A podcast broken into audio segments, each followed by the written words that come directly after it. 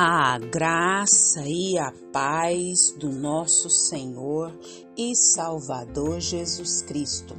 Aqui é Flávia Santos e bora lá para mais uma reflexão.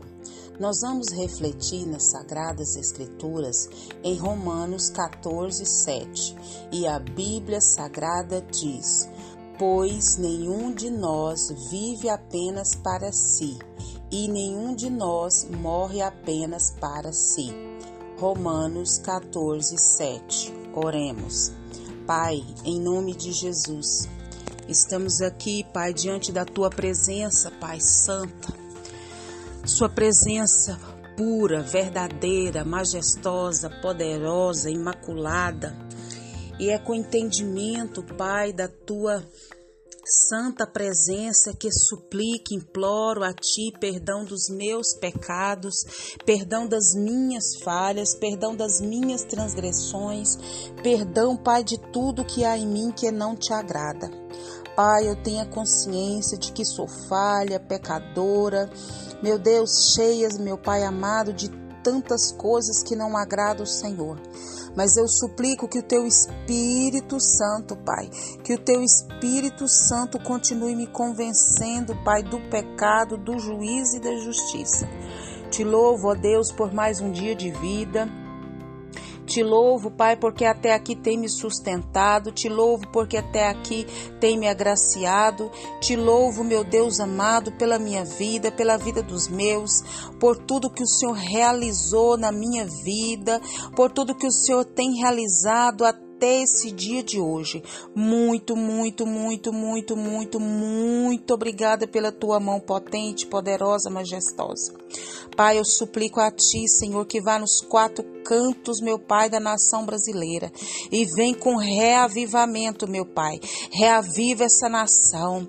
Reaviva, Senhor, amada igreja do Senhor. Reaviva, Senhor, nós suplicamos a ti, Pai, em nome de Jesus. Pai, vá de encontro, Pai, aos governantes, ó Pai, dessa nação, de encontro às autoridades inseridas sobre a nossa vida. Pai, que eles também venham ao pleno conhecimento da verdade e que venham reconhecer que não há outro Pai como tu. Deus, em nome de Jesus, ó Pai, vem, Senhor, fazendo as grandes obras, Pai amado, nas autoridades inseridas, nos governantes, ó Pai, dessa terra. Ó Deus, nós suplicamos a Ti, Pai, por paz em Israel, paz sobre as nações, cessem as guerras, Pai, em todo o mundo. Fala conosco, Deus, fala conosco, é o nosso pedido, agradecidos no nome de Jesus. Amém. Nós vamos falar hoje sobre foco. Isso. Nós estamos aqui em mais um dia, mais uma oportunidade mais um momento de nós refletirmos a nossa vida, as nossas ações, as nossas reações, as nossas omissões e ter a consciência que nós precisamos de foco. Foco em quê? Bora lá. É... Nós sabemos que o ser humano ele é muito individualista e a nossa geração ela busca a todo custo a realização e a felicidade pessoal e torna-se mais importante do que qualquer outra coisa. Eu preciso ser feliz é hoje agora. É, muitos, às vezes, não se importam com a necessidade do próximo, o que que o próximo está passando. É, e muitos pensam assim: se é para me ser feliz à custa das tristezas do outro, problema. Muitos às vezes pensam assim, agem assim e a minha felicidade está acima de tudo e de todos e falta muita percepção de que as coisas não são bem assim. e que nós, como povo de Deus, precisamos andar conformidade à Sua palavra, andar conformidade àquilo que agrada a Deus.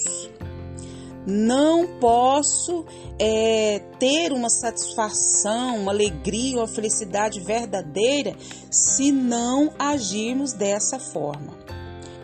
E quando pensamos e agimos errado diante das sagradas escrituras, nós estamos o quê?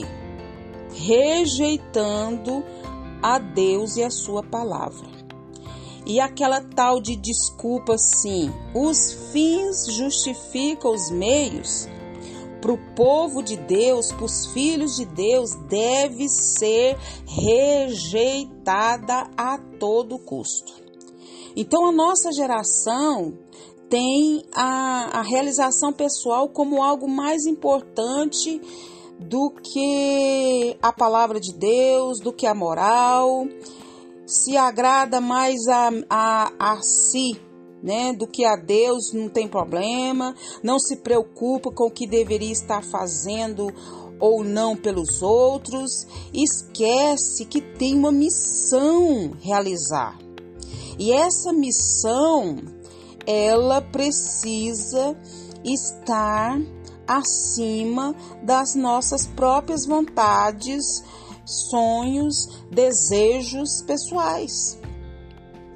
Então, o pecado da omissão e tirar os olhos do foco de tudo isso é um grande mal. As pessoas se escondem em seus desejos, se escondem nos seus planos e não percebem o que devem fazer. O bem que deve ser feito tem sido o que? Negligenciado de maneira tal. E o versículo que nós lemos diz o quê?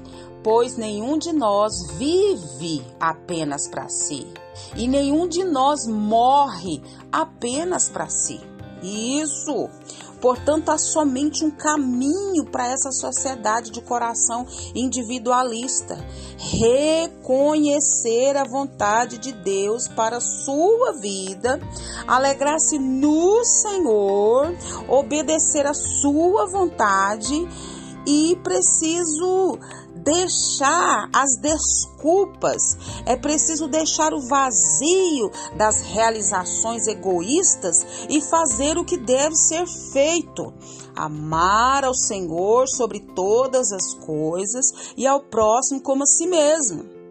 Olhar mais para o próximo do que para si mesmo.